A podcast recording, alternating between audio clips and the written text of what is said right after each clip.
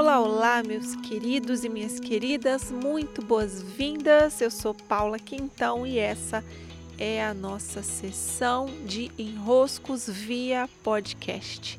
Uma alegria recebê-los por aqui. Hoje, uma noite de sexta-feira, não sei por onde vocês andam, se estão numa manhã de segunda, se estão numa tarde de quarta eu estou gravando para vocês esse podcast numa linda noite de sexta. Lá fora o sonzinho da mata que é ao meu redor, a lua meio nublada ali ao céu e a vontade de tratar com vocês sobre um dos desenroscos que mais percebo que nos meus negócios tem me auxiliado a criar um caminho que conecta o meu fazer aos meus resultados. Quem já é integrante do Clube dos Impulsionadores sabe muito bem do que eu estou falando. E quem vem para o Clube dos Impulsionadores, que inclusive é janeiro e está com temporada de portas abertas, também vai compreender em detalhes o que eu estou dizendo. Existe algo além do fazer. Quando nós fazemos, gente, a noite de sexta-feira está envolvendo duas cachorras aqui do meu lado. Uma pitbull e uma rottweiler rosnando uma para outra. Vocês duas. Entre o fazer e o ter resultados, existe um caminho e existe mais do que um caminho, existe um campo sutil em atuação. Você já nunca. Talvez você já tenha parado para observar que algumas pessoas tendem a seguir um certo script do que fazer para ter tal e tal resultado. É o que podemos chamar de fórmulas ou receitas de bolo.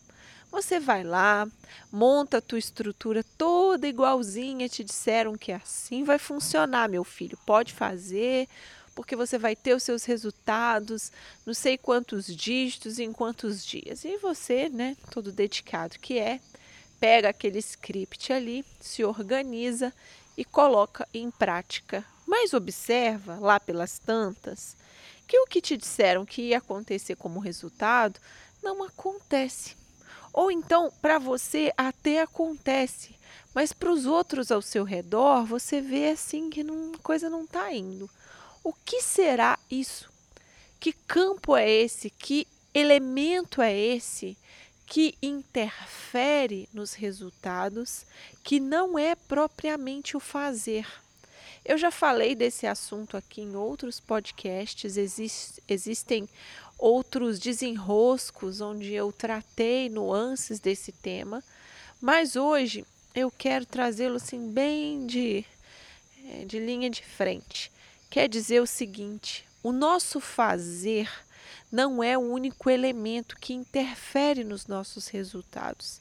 Pelo contrário, o fazer não corresponde à parte mais alta do que gera o resultado. Parece absurdo, parece inacreditável, mas é fato. E como que nós vamos conferir esse fato? Não sou eu dizendo para você, é você observando como que essa, vamos dizer assim, lei, como que esse modo operandis pode atuar na tua vida.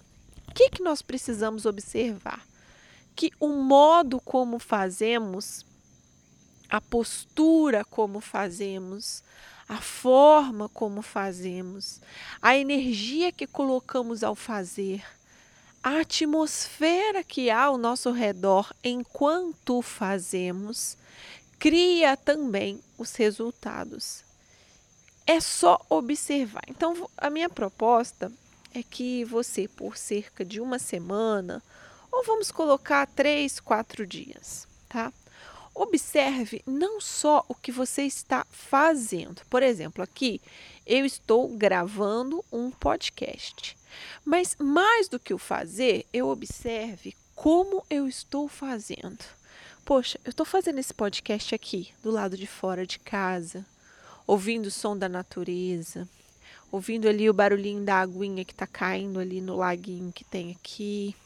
As cachorras estão meio rosnando uma para outra, eu estou observando se vai dar alguma confusão para eu sair logo de perto, porque eu não sei como que elas vão reagir se eu estiver aqui.